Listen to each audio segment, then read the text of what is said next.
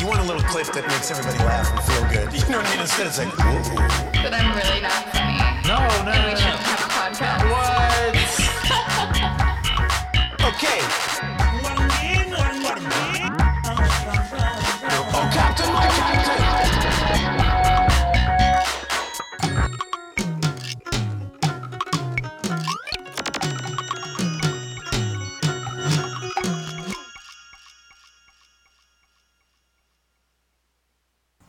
Hey everyone.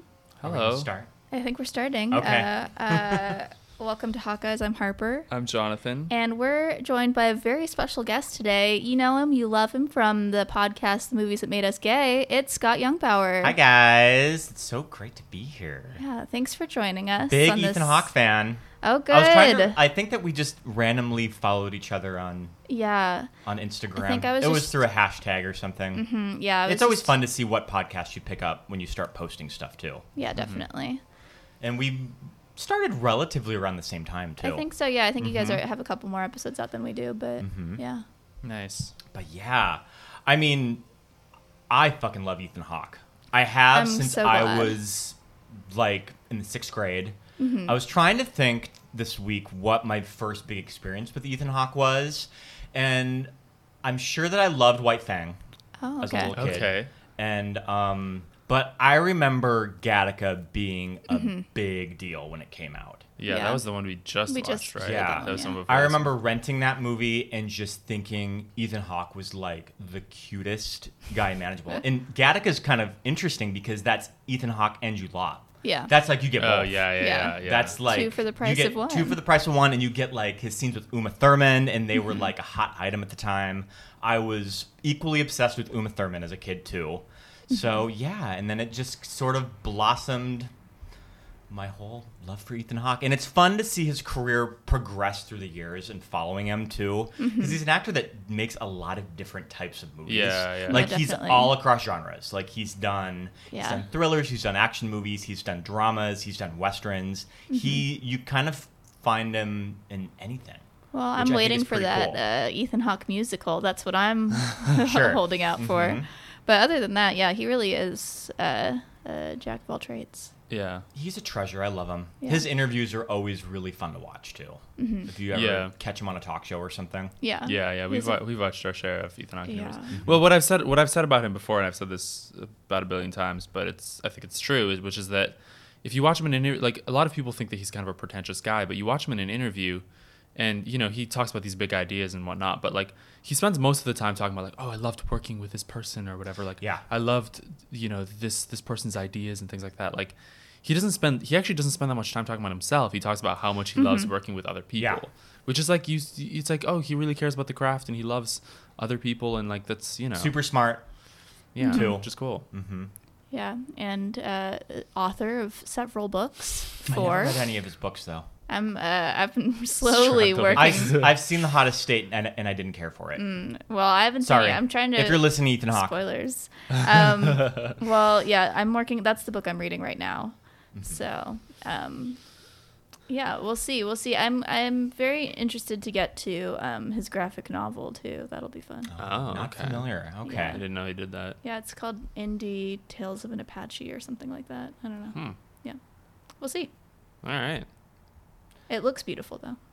So, um, I think that I had reached out for to be a guest because, of course, I reached out and just asked to be a guest on your Oh yeah, podcast. no, I love it. I know. I'm, I'm very outgoing. I wanted to do Reality Bites because Reality Bites was a big deal when I was like 17 years old and I was just graduating high school.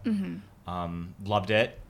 And then you guys already had a guest booked, but that's okay because you gave me a list of them and I kind of landed on great expectations because I hadn't seen it since probably I rented it when I worked at a video store when I was like 16. So it was a fun movie to revisit and I watched it this morning.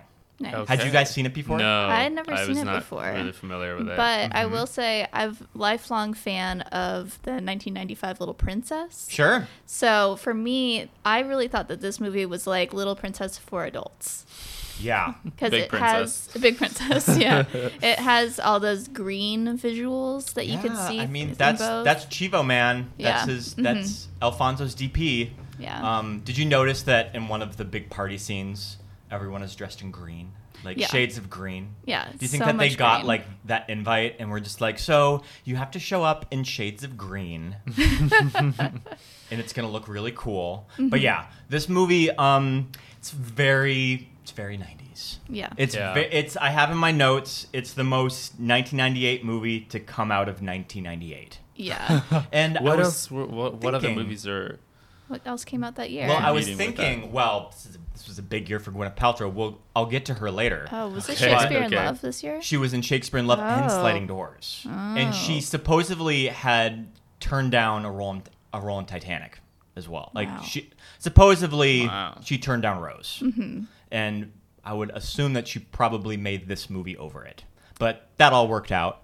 But I was thinking, like, I would imagine the success of Romeo and Juliet with Fox really sparked interest in a type of movie like this because it's Uh-huh. sort of breathing life into older properties. It's like Shakespeare or Charles Dickens, and we're gonna make it. In, we're gonna make it contemporary. Yeah. We're gonna Right, make right, it cool. right. Yeah. yeah. And Alfonso was a pretty up and comer at the time. Mm-hmm. I mean, A Little Princess was a pretty big hit. I'm trying to think of what he had just done before this. Um. Oh yeah, I had it. But yeah, I would imagine that he was probably a big get for the studio.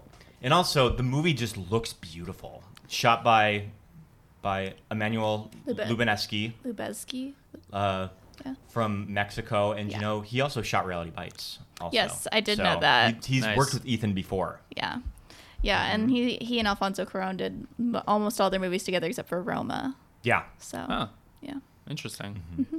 I was thinking about Roma when I was watching this because I was think I don't know if this I I was thinking about how like the music in this movie is so loud and so much, and I was Um, thinking maybe the soundtrack to this movie was so fucking cool. No, it's great. Yeah. It's great. No, it's good. But it's like I feel like there are some parts where it goes a little bit overboard and it's a little Yeah, bit too it really like much. hits you over the head with some of the with some of the music. cues. Yeah, yeah. I'm cool with it because the soundtrack is really good. Yeah, Yeah. and I was- remember when I was like a kid and I would go over to like people's houses and they had siblings and you were flipping through their CD case. This was always one. This was always the soundtrack that you always saw in Mm-hmm. Like their this CD. and Oh, like Cruel really? Okay. Soundtrack. was this um it's like I was listening to it on the way over on iTunes and it was like you may also like the single soundtrack or the Reality Bites soundtrack. They're Mm-hmm. all very just you just get uh Tor- a lot of Tori Amos. Yeah. A lot of Tori Amos on the soundtrack. I think that you actually hear other vocals of her in the score later Mm-hmm. yeah, in the yeah. movie, Hmm. That's true. which is kind of cool. Yeah. So yeah, so what was your first impressions of Great Expectations having ha- having never seen it?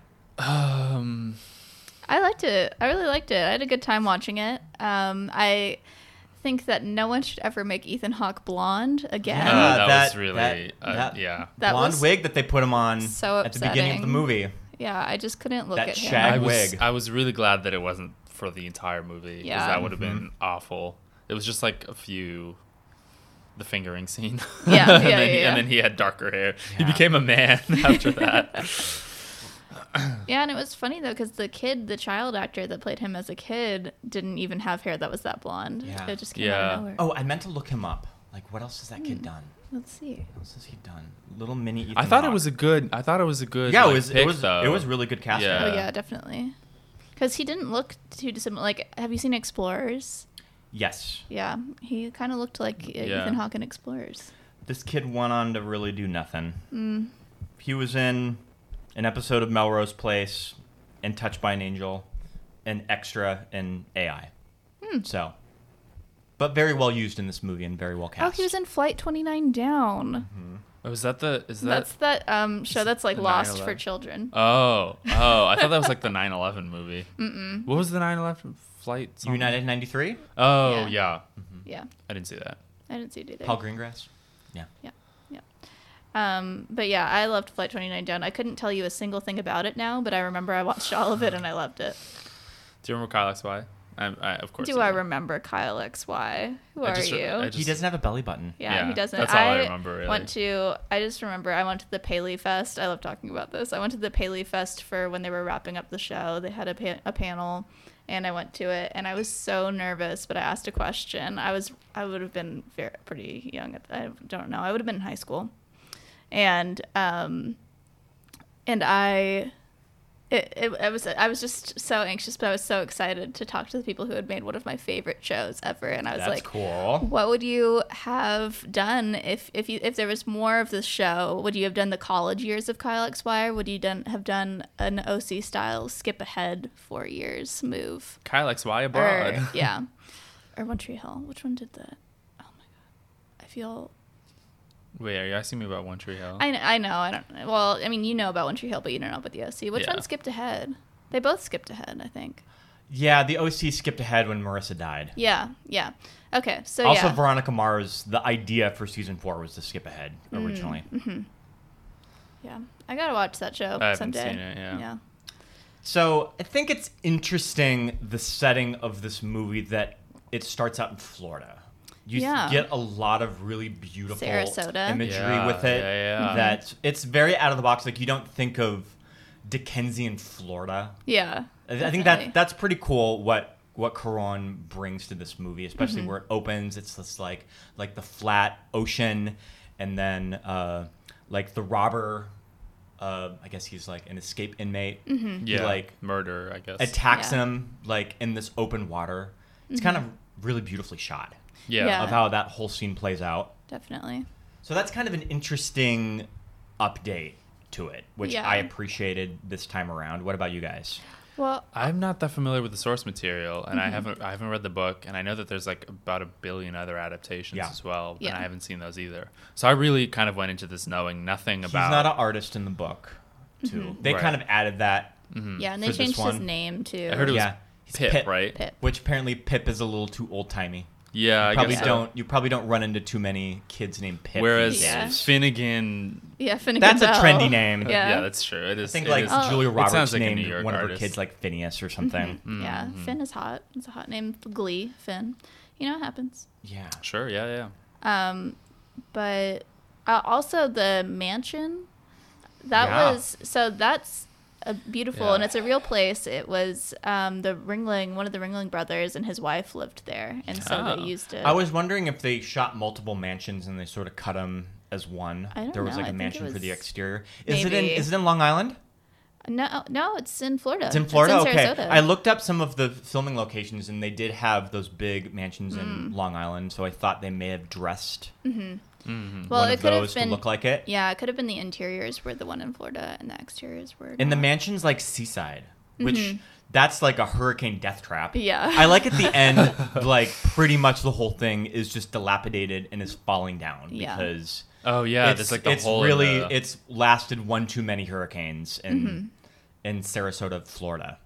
So yeah, and I like th- just seeing how they dress this mansion Mhm, and how it's just, like, completely overgrown. completely overgrown, Yeah. and that's Again, very green. And Mrs. Havisham in the in the book and all of the other adaptations lives in a mansion like that. So it's Mm-hmm. kind of cool that they placed it in that sort of context. I thought Yeah. that was interesting. And also, she doesn't go by Miss, Mrs. Havisham. Yes, that's true. She's Which- uh, Nora. Something. Yeah. Um, Miss- Dinsmore. Ms. Dinsmore. Miss Dinsmore. And Yeah. Ms. Dinsmore famously was left at the altar. She saved herself from marriage, and her fiance abandoned her. And she's Mm-hmm. just being held up in this house with only her niece to keep her company. Mm-hmm.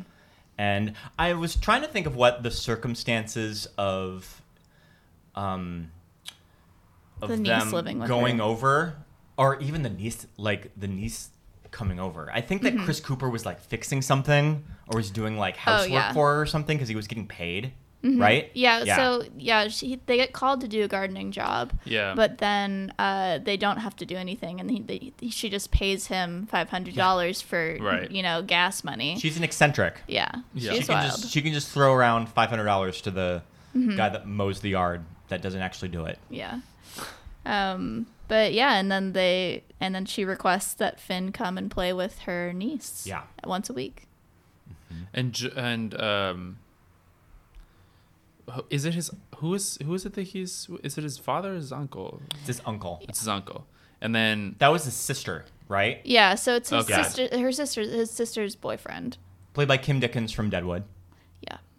Yeah, I I really love Kim Dickens. Are you guys familiar with her at all? no, she looks She's so a really good familiar to character me. actress. She was in Deadwood. She plays Joanie on Deadwood. Oh, you know what I know her from? Thank you for smoking. Thank you for smoking. She's really good in, and also um, Gone Girl too. Yeah. She's the de- she's the detective in Gone Mm-hmm. Girl. Yeah. Oh, cool. Oh, and she's in House of Cards. Yeah. Who does she play in House of Cards? Uh, Kate Baldwin. Kate Baldwin. Can I see your face? Yeah. I can't remember what that Kate character was, but I feel like I remember her being in it. I could see What- her in House of Cards. Is it, is it not from?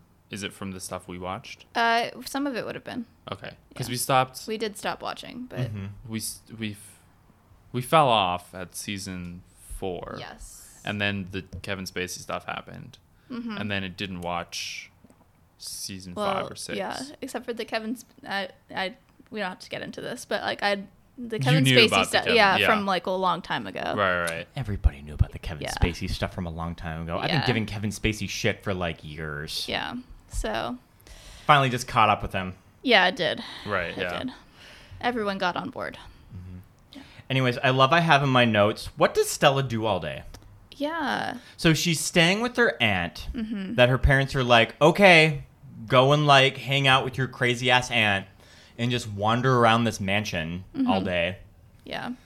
So yeah, kind of an interesting relationship Well, there. that's why she needs uh, this company. paid company. Yeah. Mhm. So yeah, so what do you think, um, Ms. Dinsmore's like? Why do you think she requests him? What do you think like her end game with all of that was? Well, I have some theories behind it. end.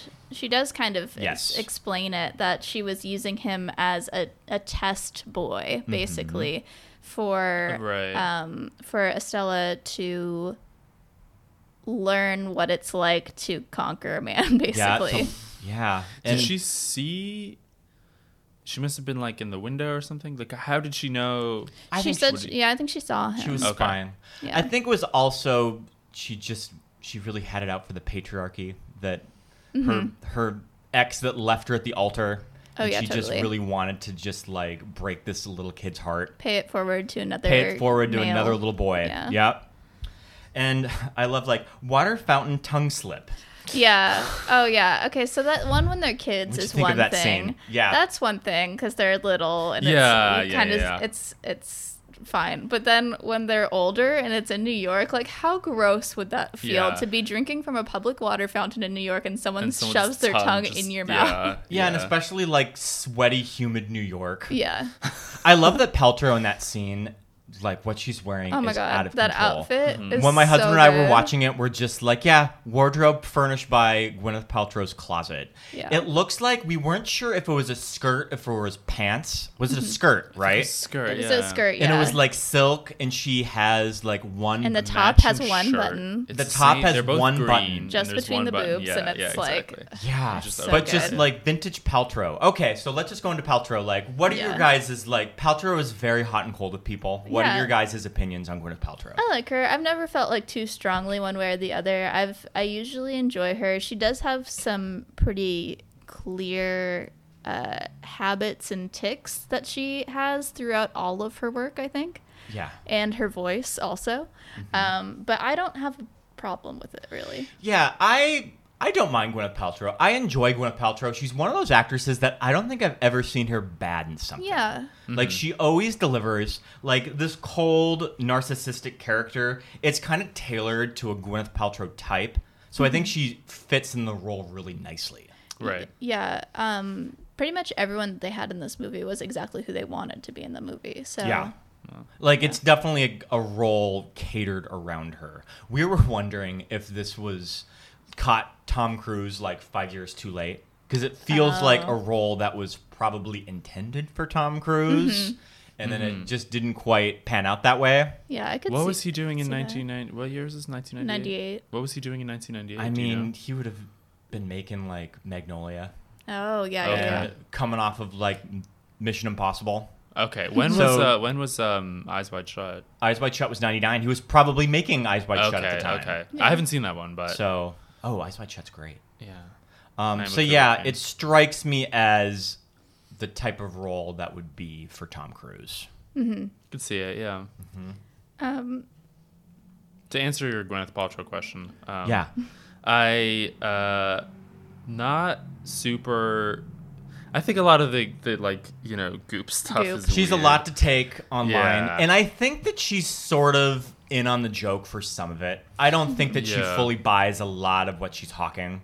Yeah. I think Yeah, she yeah. she has an angle and she's working it, and I really don't. I think that she's in on the joke most of the time. I think that I I put on Facebook once that like. I kind of like Gwyneth Paltrow, and I got like 20 comments of all my friends that were just like ranting about how much they hate her. I was just like, hmm, Paltrow, very hot and cold with people. Yeah, Yeah. yeah. But I do love I do love her in Royal Tenenbaums though. Mm, mm-hmm. Yeah, I I think haven't that's like a that. great performance. I was But next yeah. to you while you were watching it, but I wasn't watching. okay. and yeah, uh, 98, big year for Paltrow. Mm-hmm. Like I said before, Sliding Doors, Shakespeare in Love, and then Oscar win yeah. too. So she was like, she was the ingenue. She was the Jennifer Lawrence of her day. Yeah, I mean this this cast is really stacked. I will say that's four Oscar winners and Yeah? Mm-hmm. one nominee in this movie. Ethan Hawke being the nominee. Were the people that had won would they have won by this point or Oscar well, winners just it's in gonna general? be it's gonna be Anne Bancroft, Yeah, and Bancroft, uh, Robert De Niro. Robert De Niro, Anne And- Bancroft won for The Miracle Worker. Uh, De Niro, um, Godfather. Uh, who else? Oh, Chris Cooper. Chris Cooper, who was nominated a few years after, Mm-hmm. and then won. I was kind of wondering as I was watching it. I'm surprised that Chris Cooper only one Oscar and one nomination. Yeah, he's that he's you hadn't so seen him show up before or after. Mm-hmm. But yeah, Yeah. Chris Cooper is really great in this movie. Yeah, I thought so. Yeah, I thought he was really good. I think that scene where he's at the gallery Yeah, was really good. Oh, yeah. That was a good scene. That was great. Mm-hmm. yeah, I like that too. So where are we at? Okay, so Um, dance class with Mrs. Mrs. Havisham and and she's not Estella. She goes by Stella. Yeah, right? b- but sometimes confused it, by that, yeah. it seems to switch back and forth because they call her Stella, and then her nickname is yeah. just Estella, and then just nicknamed Stella. yeah. Because you can't always tell if they're just leaving off the E or it's just like they're not really pronouncing Mm-hmm. it that hard. Yeah. So I was, just wasn't sure. I don't know what I wrote down for that. I don't think I even wrote. I had very skim notes here. Yeah. most- so I took really s- I guess we didn't really talk great. about that Robert De Niro scene that much. So Yeah. yeah, so he meets this this outlaw runaway um, prisoner out in the ocean. Mm-hmm. Yeah, and it's very, I think, like Alfonso Cuarón magical realism Yes, going on. 'cause he kinda because comes out of nowhere. Yeah, He- up Yeah. out of the He comes up out of the water, and grabs him. which I think like- works. I think in Yeah. the book, in the previous versions, he's in a he's in a cemetery, and he is hiding behind a gravestone. Yeah, I think that's how it's done. Mm-hmm. I'm not sure. Mhm. But um, and I think the, the other thing that's really good is that the once again we have an Ethan Hawke voiceover at the beginning, Yeah. which is Yeah, yeah. You know old, but um, he but in the voiceover he's saying I'm not going to tell you the story the way that it actually happened. I'm going to tell you the way I remembered it. Yeah. So it has that layer of childhood that I really that layer like. of childhood and also the unreliable narrator that Mm-hmm. you don't Right. really know if the events that actually took place were quite like this. Mm-hmm. Was Stella really that cold, or was that just sort of how he remembers her? Mm-hmm. Yeah, Was yeah, yeah. Was like Ms. Dinsmore really that kooky, or is that just or was she in just the- old and he was or is young that just in the eyes it? Mm-hmm. of like a child? I think that's kind of cool. and that and that would kind of make it more, I guess, uh, easy to suspend disbelief on the fact that like she doesn't like age. You know what I mean? Because like when you see her in the beginning and then you see her later on in the movie, Mm. and it's like She just always seems old. she's like the same age. She looks like that she's the same age basically. Mm-hmm. Mm-hmm. You know what I mean? So like I guess that kind of like it's as he remembers her because he'd seen her later on in his Mm-hmm. life as well. So he probably just remembers her looking the way that she looks now. So he helps the prisoner escape. He he brings him something to cut off his chains with. Um, and then some food- whatever some food, food and and, drugs Yep. and alcohol that they had in the house. Yeah. Um, and then the and then they start to go away in the boat, but then they're stopped by some uh, police on the Yeah. on the water, and so then Robert De Niro jumps out, and Ethan Hawke throws or young not Ethan Hawke, whatever Baby Finn, Ethan Hawke. baby Ethan Hawke throws him a life jacket so that he won't you know die out there. Mm-hmm. Um, and then that's kind of the last that's the last time he sees him, except for this news coverage of him getting Yeah. caught Getting about four caught, days yeah. later. Yeah, And he like he looks directly into the camera and he's looking at him. Like, yeah, and yeah. you're like, oh, you're gonna see him later. yeah. Yeah, I, I like that line though where Robert De Niro was like, uh, he's like, "You alone?" and he doesn't say anything. You deaf? He's like, "No." It's like, "You alone or are you deaf? Which one is it?" And I was like, "That just seems so." It felt really movie. Yeah, it feels like a very Robert De Niro thing to say. Yeah. Yeah. No, what? You're not deaf? Bob You're De Niro was well cast in this role, though. I enjoyed him a lot, Yeah. Yeah. especially when he shows back up. Yeah, you get at some the good. end, yeah. You get some good De Niro scenes. hmm And I liked his look a lot at the end. Yeah, Yeah. With the- with the long De Niro, ponytail. Santa, Santa De Niro, Mhm. the big beard. it's played by Ralph Fiennes in the 2012 one. Mm. Oh, Nice. okay. Yeah, Did we? Oh yeah, quiz show. We watched quiz show. It's Ralph yeah, Fiennes. and there's another connection, which is Hank Azaria. Hank Azaria also in Quiz Show. I kept thinking this. whenever Hank Azaria was on camera that it's just the Hank Azaria voice from Grimes from The Simpsons. Mm-hmm. Frank Grimes. Do you remember that episode of The Simpsons? No.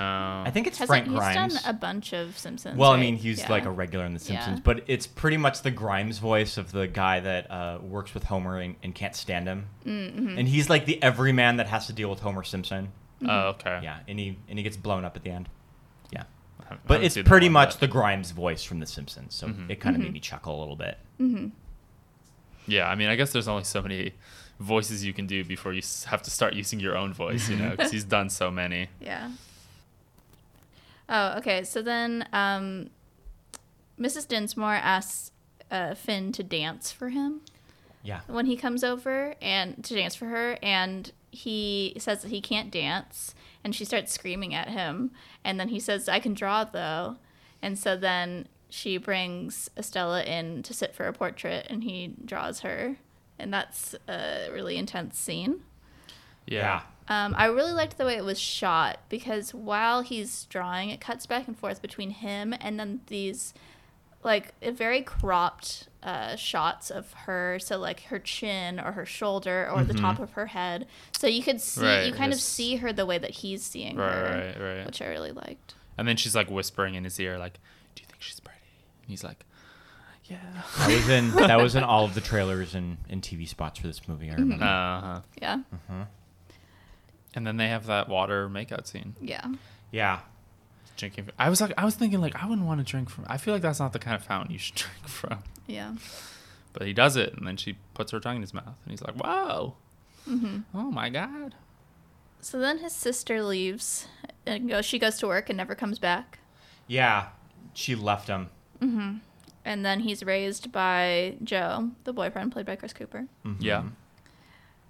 Um, I thought it was interesting. I guess I never thought I didn't. I had a hard time registering that Chris Cooper was old enough to like be a father figure to Ethan Hawke. But you know, They gave him some They- gray yeah, they hair at the end of the movie, so they they Yeah. made him up a little bit to look older Mhm. too, because they wanted to, the actor to fit the kid at the Yeah. at the beginning, so they had to work around that. So yeah, yeah, that didn't bother me so much. Mm-hmm. Um, yeah, and then he finds out that Stella is going away to school. Oh uh, yeah, and then it cuts to like they're teenagers, Mm-hmm, and they're still Right, doing right, this right. flirty thing. Yeah. Uh, Oh, he the tries way- to he tries to take her out to like Mm-hmm. a fancy date, and then they skip out on it and uh, have some alone time together. Mm-hmm. Yeah. yeah. Well, before that though, the way that they cut to them being teenagers, I love that scene a lot because they're doing their dance Yeah, lesson, as and so it kids, and fades from them being kids into them being teenagers Mhm. while they're Yeah. like while, While he's spinning, spinning, her. yeah. yeah. It's very very cool shot. Um, but yeah, so yeah, they're having their alone time, and Chris Cornell is playing while Ethan Hawke fingers Yeah. Gwyneth Paltrow. I have- I have- bringing it back to it I have the in my most notes 90s. what would 16 year old Scott thought of this scene. What would he have thought? I don't know, but like Soundgar- with with Soundgarden playing over. Mm-hmm. Yeah. I, I love that Soundgarden song now. Mm-hmm. yeah. What, what is it called? Do you know what Uh, it's called? Uh, oh, it was something like s- flower, soul, flower, Sun, Flower something. Hmm. Sunflower or Sun- sun shower. Sun shower. Sun shower. A I lot was of sun. close. so- A lot of sun content from Mr. Cornell. Mm-hmm. No, yeah. Soundgarden's good. Yeah. And yeah, I also have my. Does she want? Does she want to break Finn's heart? Yeah. I think that's her end game. It's hard to say if that's Mhm. what she really wants or if that's what she's been like groomed to think she needs to do And by the aunt. Stella's kind of a weird character because she's kind of written like a sociopath. Mm-hmm. Like she doesn't have a lot of empathy for people. Yeah. She really doesn't think of anyone but herself. Yeah, well, too. there's that one scene in the taxi cab later on where he says, "What's it like not to feel anything?" Uh, like yeah, yeah, it's yeah. a very sort of a static character until the very end when you Mm-hmm. see Stella realizes what a piece of shit she's being. um, but yeah, but I feel like Paltrow really fits that cold, over it attitude with everything now. yeah, Yeah, yeah. I mean, yeah, it's like not even super dissimilar from her character in um, in Royal Tenenbaums, where Yeah. she's like sort of closed off and stylish, stylishly closed off. Even the And then the she's- there's more to paintings her. of Stella look like Margot too. Oh, yeah. it looks like all Yeah, the yeah. art that Wes Anderson had done for that movie. yeah. What do you know? What year wasn't was Tenenbaums like two thousand one or 2001. Okay, so it's Yeah. a couple not years that much after. later. Mm-hmm. Um, so Ethan Hawke, Finn. Now Yeah. it's now played by Ethan Hawke. Sure, yeah, all and uh, he, when Stella Estella leaves, he stops painting and he stops going over to Mrs. Dinsmore's house and, And he he, starts fishing Fish with becomes a Joe. man. Hot, hot fisherman Yeah. Ethan. Yeah, Yeah. he his He's- hair gets way better. Uh, He, he grew a little depression mustache. haircut. Yeah. Yeah. Um, Sitting there drinking the beer on the boat, you know. Mm-hmm.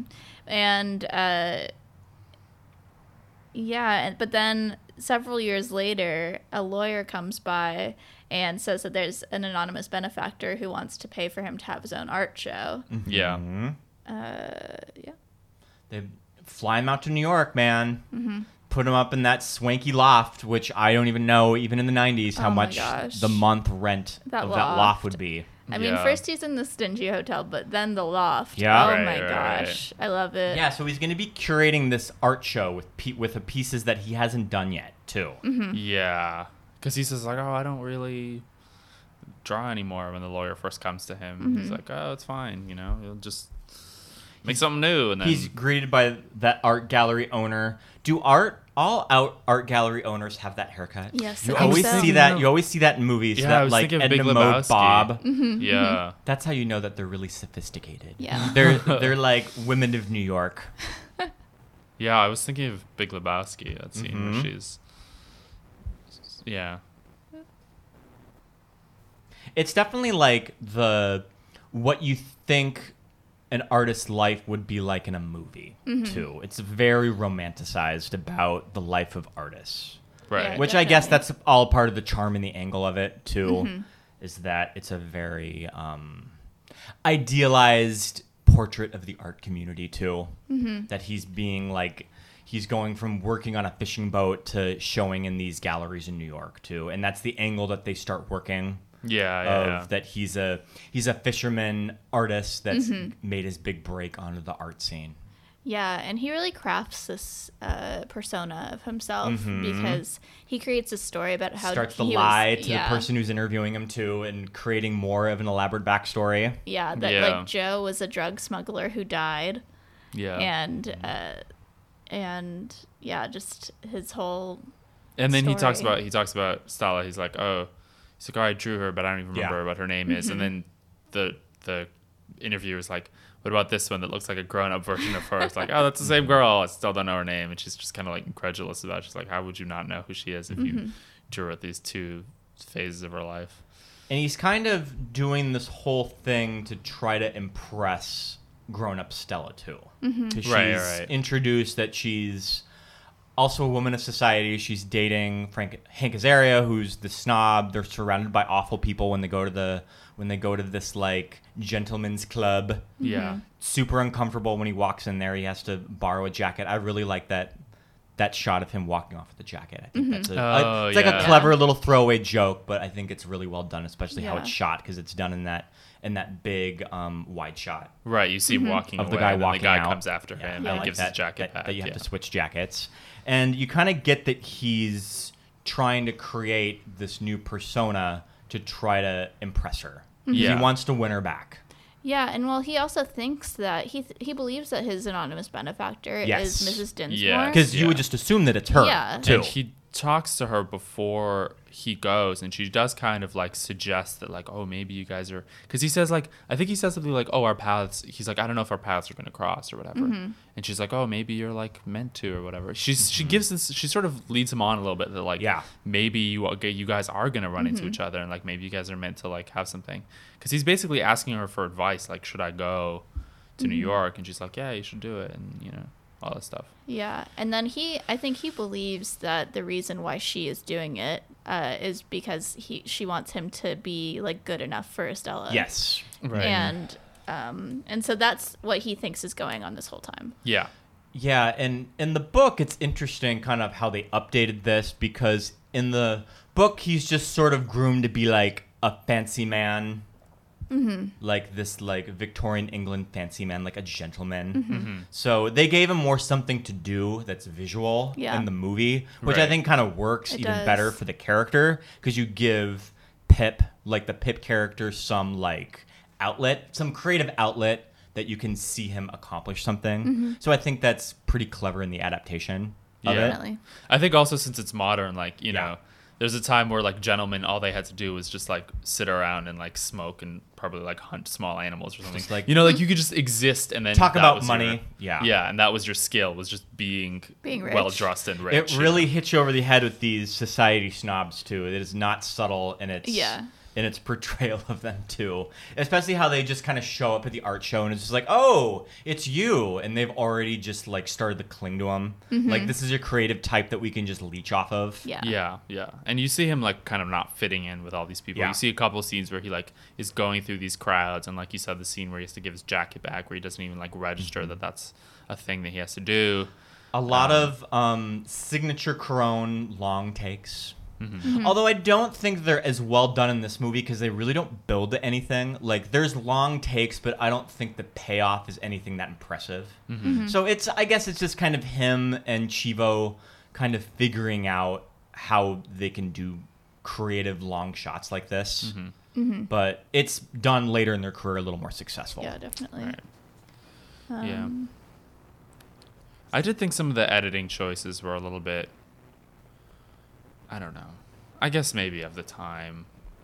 I I just feel like there's a lot of like editing in the '90s that was like Sure. these like super fast cuts and Well, I mean, it's we would like tilt the like- camera It's also like. Oh, yeah, the height very of music videos too. Mm-hmm. So they just felt like they had to make it cool. yeah, yeah, yeah. So it was a time kind of like the height of big directors doing music videos for like Smashing Pumpkins and Bjork. Right, We right. watched uh, we watched the music video to this movie, which is the song by um, Mono, Life in Mono. You should look up the music video. It's pretty Okay. cool. Okay. Yeah. Yeah. and it's and it's uh, it's on the soundtrack for this movie. Mm-hmm. Yeah, and it's just super 90s. Yeah, this movie uh, we can't stress again. It is the most 1998 movie to ever come out of 1998. Yeah. Yeah. It's yeah. interesting that I don't think this movie was seen as successful. I think it was like obviously a big deal because Paltrow was in it mm-hmm. and she was sort of the it girl of that year.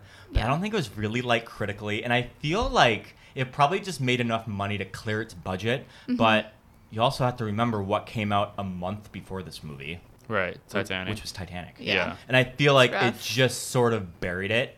Yeah. It's so weird that they chose to release this movie in January, January of '98. Just like it's such a bizarre Yeah. release date for a type It's of a movie bummer. like this. Yeah. So yeah, so I do feel like Titanic stole a lot of its thunder.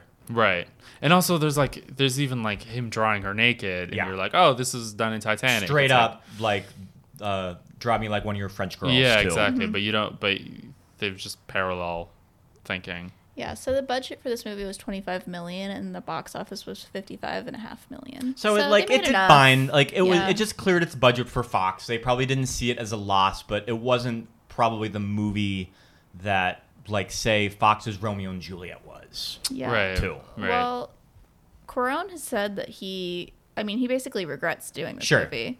Um, There was probably a lot of studio I- I- input for this movie, and he was prob and that was at a time when he was just beginning to really work with big budgets Mm-hmm. too, and he could handle himself a little more on like The Prisoner of Azkaban than he Yeah. could on a type of movie I like this. Prisoner of Yeah. Um, but yeah, he says that the script wasn't there. Sure. And he he says I got cocky in the sense that we can convey this visually, we can compensate visually. So that's like And it's a good that the- beautiful movie when you watch it, It too. Like the yeah. production design, the Yeah. camera work in this movie is Mm-hmm. stunning. and like all the the settings, like the places that they're in, the the mansion or like his loft, or Yeah. even the gallery that they're in is like really beautiful to But look there's at. just something about the script that's a little uninvolving, Yeah. too. yeah, and I I kind I don't know I kind of didn't feel like they had that much. I don't know. I kind of feel like they didn't have that much chemistry. Yeah, their chemistry is fine. You could probably tell both Ethan Hawke and Gwyneth Paltrow probably didn't get along all that well on set, just because they have a very hot and cold mm-hmm. attitude with each other on on but not in like a romantic camera. way. and just it's one of those like, things a- that we're so used to Ethan Hawke paired with like Uma Thurman or Julie, Julie Delpy, Delpy, and yeah. their just chemistry Off just radiates, Right, Yeah. just right. radiates on screen, yeah. and it really jumps out at you. And there's something about their scenes together that don't quite work as well as they may have wanted them to. So yeah, and and there was and there's a lot of them together too. Like Yeah. that's the thing, because like with with Gattaca, it's they're not. To, I mean, they're together a bit, but like Ethan Hawke spends more time with like Jude Law Yes. in that movie, and like there's only Mm-hmm. Talk there's about only chemistry. I know, right? few. yeah, exactly. There's only like a few scenes in Gattaca where they're like really together. You know what I mean? Mm-hmm. Or like they're like really standout scenes, like when they're walking together. But even that's just when they're like a couple minutes. just like that whole scene when they're when they're um crossing the road. Yeah, Oh, It's yeah. just yeah, the- yeah. it's the it's the stuff like that. It's when they're walking walking with all of the solar panels, and that's Yeah, when it yeah, really yeah. is like, yeah, like these are 2 movie stars. Yeah, but you, but you do Yeah. feel it there. But with the with them, Ethan Hawke and Gwyneth Paltrow. Yeah, and it's one of those things that I think it's just sort of the script of how Stella is written is that you don't really see why he thinks she's so great. Mm-hmm. I mean, I get that she's beautiful, Right. But I don't really see why is he that obsessed with her because she just comes off as just being super cold. Yeah, And I feel like they probably should have broke her down a little more in the script earlier than they yeah, do at the I end. think because they skip because of how they jump from their childhood, where we only see that one Yeah. little bit of them as children, into their teenage years, where they only are together really for about a week that we see. Mm-hmm. Um, we miss any development between those two characters Yeah. in their relationship. That might have been like you know stolen moments where they're laughing about Miss Dinsmore being crazy, or like Yeah. you know she uh, giving him feedback on his art, or Mm-hmm. like you know any time where they might have actually had a an exchange that would develop that would progress their relationship. We missed all of that. yeah, yeah. But also, I mean, like he, she was kind of like the first girl that he like Yeah. knew really. Yes. So I think that was part of it for him is For that sure. he he just had this connection with her. he just put her up on that pedestal. Yeah, yeah. This is like this is the like that's very like super like f- film school that she's the object. She's she's Mm-hmm. she's the gaze Yeah. for the man too. hmm yeah. Oh yeah. Well, yeah. That whole. I mean, she's uh, quite naked in a She scene. is quite literally the gaze Yeah. in this Yeah. movie. Yeah, Mhm. in the um, scene where she he wants to do another portrait of her now that they're adults. Yeah. And so she comes over his apartment and she just slowly takes off like piece by piece takes Yeah. off all of her clothes. Uh, and then she it's just a montage of her sitting and standing and like looking in different directions. Yeah, and while a he cigarette. like obsessively sketches her. I, I you know, which I don't really know how that It's works. all I don't, to that. I'm not an It's artist, It's all but Mm-hmm. cut to that pulp song too, so it's very it's very uh, VH1 music Oh, yeah. video. Definitely. I love that song too. Yeah, it was a good. I mean, I I liked that scene. It was just a Mm-hmm. lot. It felt heavy-handed a little. Yeah. He's like shading her nipple. Yeah. Let me see. um. Did you recognize um, the art the art gallery owner? What else she was in? No, who was She who was is that? Columbia in Rocky Horror. Oh. yeah, well, that's uh, fun. My husband mentioned that as we are watching it. I was like, no shit. That's That is Columbia from Rocky wild. Horror. I I had no idea until this viewing. Wow. Thought that was kind of cool. Are you guys gonna do Rocky on your show at some point? I think eventually, I don't personally love Rocky mm. Horror. Mm. Like, I think it's fine. Mm-hmm. I think the first 30 minutes are great. And I think people, when they rave about Rocky Horror, tend to forget about the last hour of that movie Uh-huh. that it gets. Well, that's when you fall asleep when you're seeing it at midnight. It's usually like when you're seeing it at midnight. That's usually when you just have it's it's like 2 a.m. and Yeah. I'm gonna I'm gonna check out of here. Mm-hmm. So yeah, not a movie that I love. Mm-hmm. I was trying to think of what Ethan Hawke movies I eventually want to do.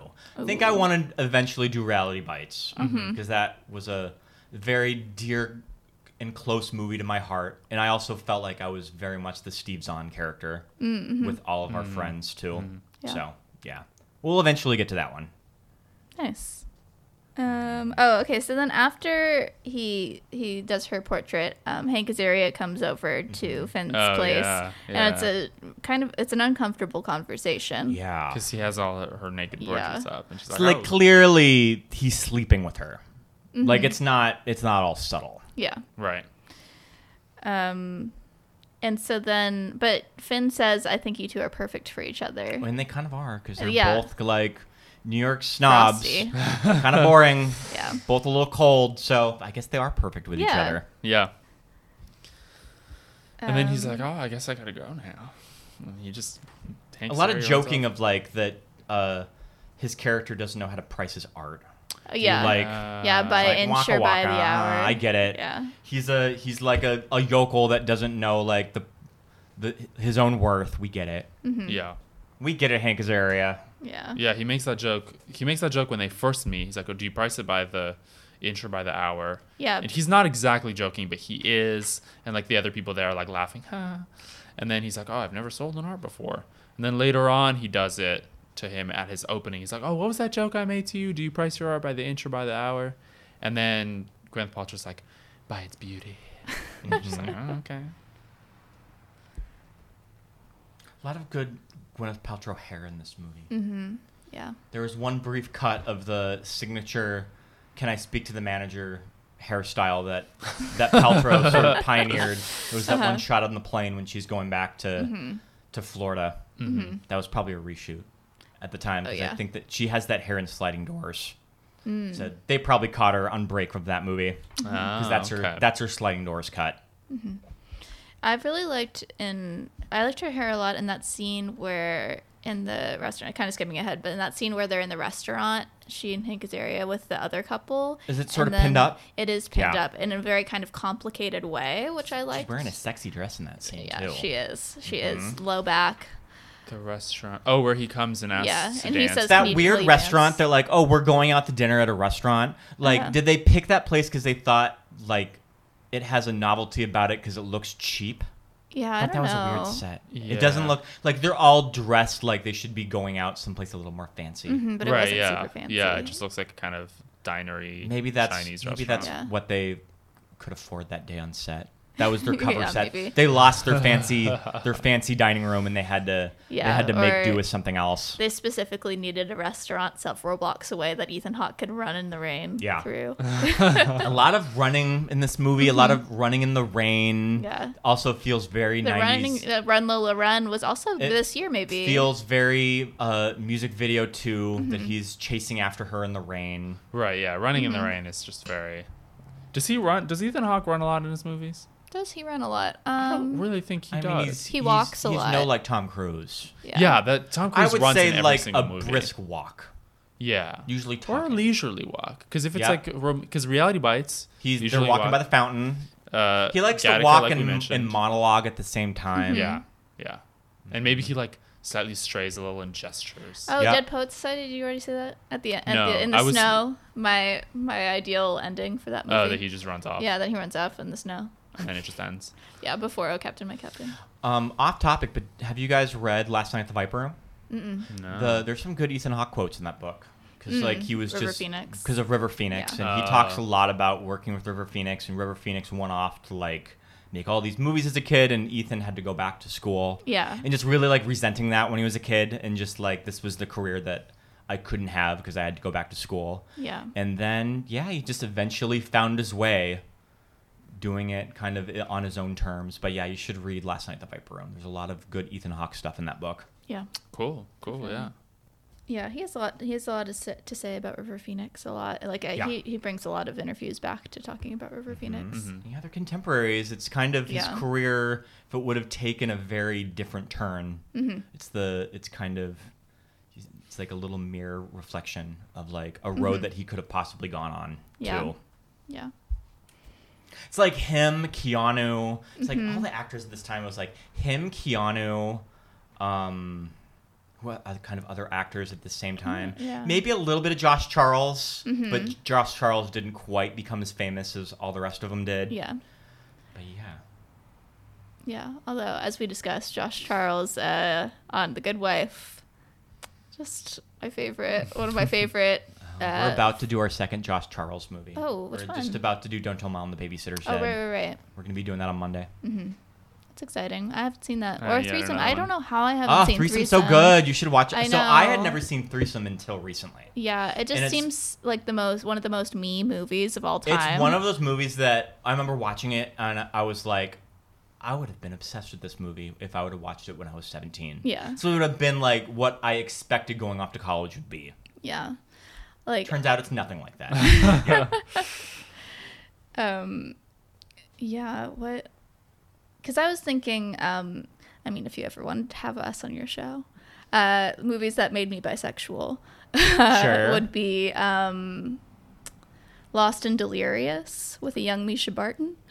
oh no, I'm I'm not as familiar with Mischa Barton's. Uh, is it one of her? She's oh, who else is um uh Piper Perabo and Jessica Paré are also in that movie. Oh, Very good. okay. Woodwreck. Interesting. Um, yeah, that would be my my go-to. Yeah, put that on your list. All right. I'll have to look it up. Um, oh, I like how you have the IMDb app. What's that? I like how you have the IMDb app. most people do. Don't I you feel like we're the only people that Oh, do I it. don't. Do you guys just search it off your desktop? Yeah, I just I just type it in. Oh, it's all about the app. Oh, okay. Yeah, What does the app Lauren. offer? that- Lauren was get- always trying to pull up the app, and it was never lit. It you never get lit all of like her. good. You get good like uh, news updates. Mm. Oh, okay. I don't know. It just it just reads well on your phone. Mm-hmm. You ever had, just just have a random question? Yeah. IMDb. So, IMDb. anyways, we're here to. Oh, right, we're use talking the, about, uh, use the offer code like use, use the offer code Hawk. Ugh, I wish IMDb IMDb Pro. sponsor us. Is there an IMDb Pro? Do you get some bonus? Yeah, there is IMDb. You Pro. can you can But read have to pay stuff for that it. not on the main page. You Oh, can read yeah, like more. of, publicist contact. Remember, um, Chris was talking about that because he works for Variety Business Intelligence, which is Ah. like a competitor, basically. yeah. Um, you can find more projects that are in development that they haven't quite posted Mm-hmm. yet. Okay. So, cool.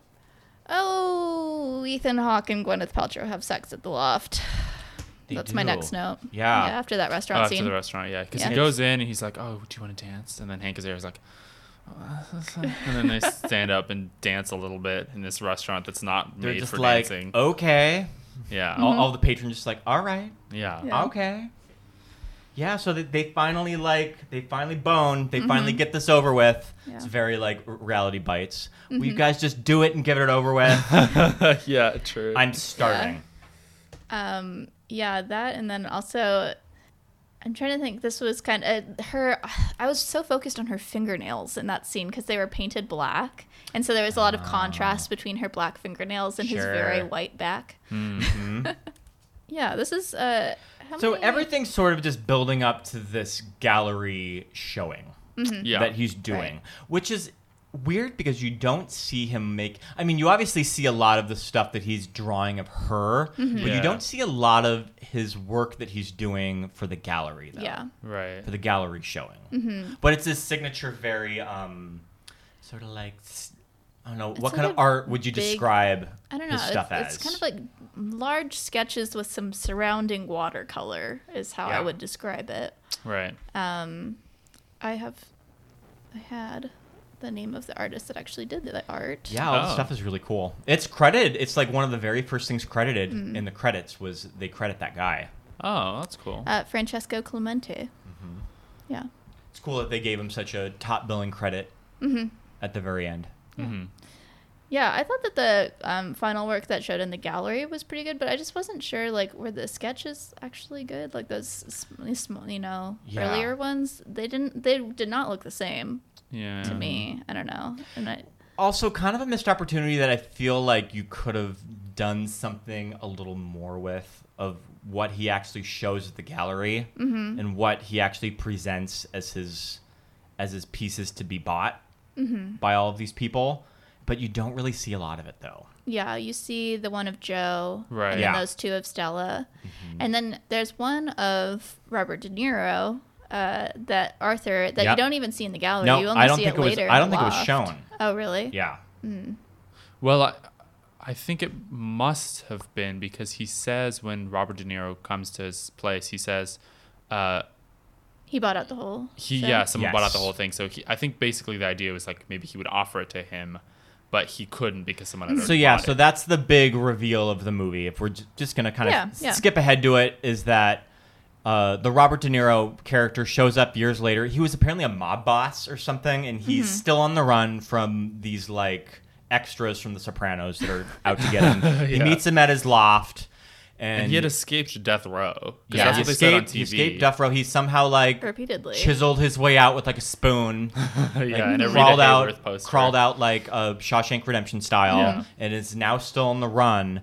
But he still has this like fascination and affection for this child that Mm-hmm. helped him escape, Yeah, and, he doesn't recognize him, which is Yes. interesting. which is interesting because De Niro has a very specific face. yeah. Yeah, and I think also if you've been through such a, I mean, I guess well, I don't know. If you've been through such an experience, like maybe Yeah. you would. I guess that you wouldn't have that scene where he like puts his hand over his mouth again, and you see it like reflected again. whisper. Yeah. Yeah. So it's like it was kind of a whole payoff of that of that little moment that he can't immediately recognize him. Mm-hmm. Yeah, I mean he's also like Then again, he probably he's thought older. that he was dead too. That too. He probably thought that it was like impossible that he would ever But- see this guy again. Yeah, I don't know like what is he using the money for? Did he just make some good investments? Did he like rob a bank?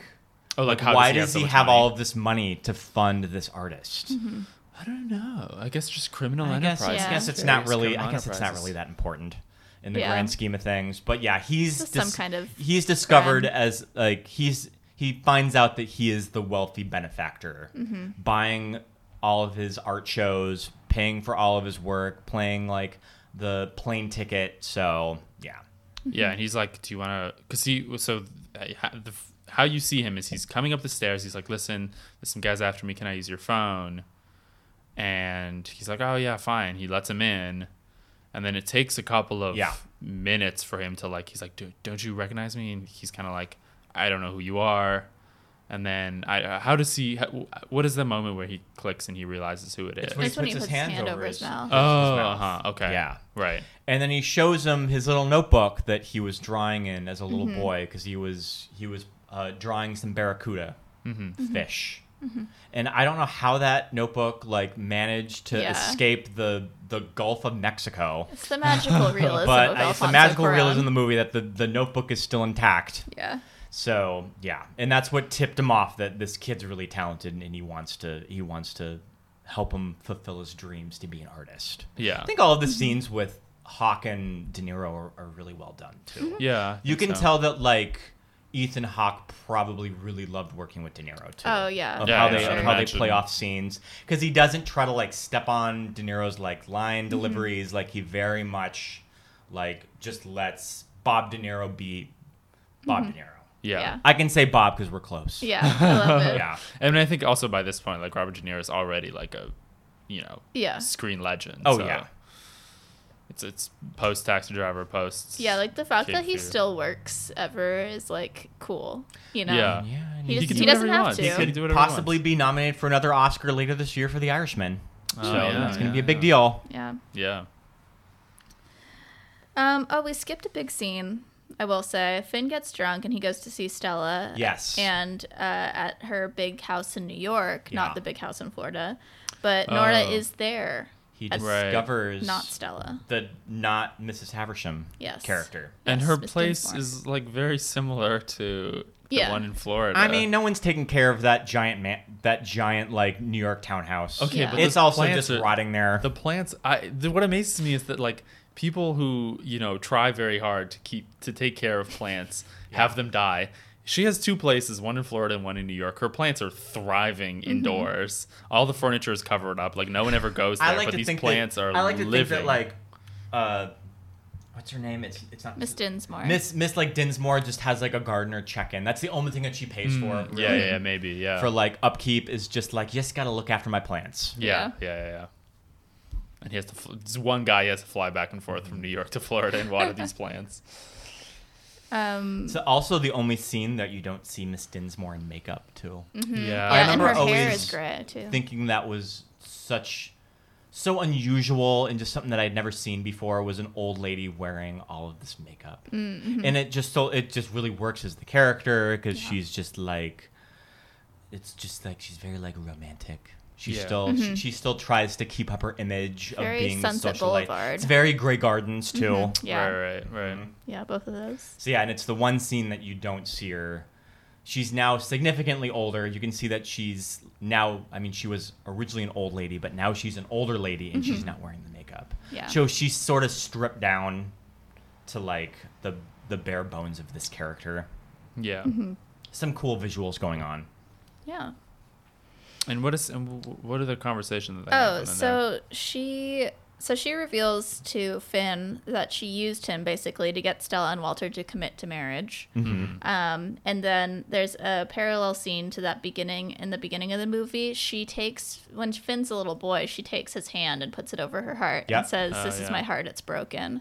And so now he does the same thing in reverse and takes her hand on his chest, Yeah. and and so then he starts to leave, and she starts screaming like, "What have I done?" Yeah. you know it's very it's very dramatic i liked that scene a lot Mm-hmm. that was good nice parallel um oh and then he goes outside and he can see uh gwyneth paltrow in the window of the plane flying over Yeah. Oh yeah, that was. yeah Get some get some good. it's a little moulin rouge you get some there, good but- 1998 CGI going on in that scene. Yeah.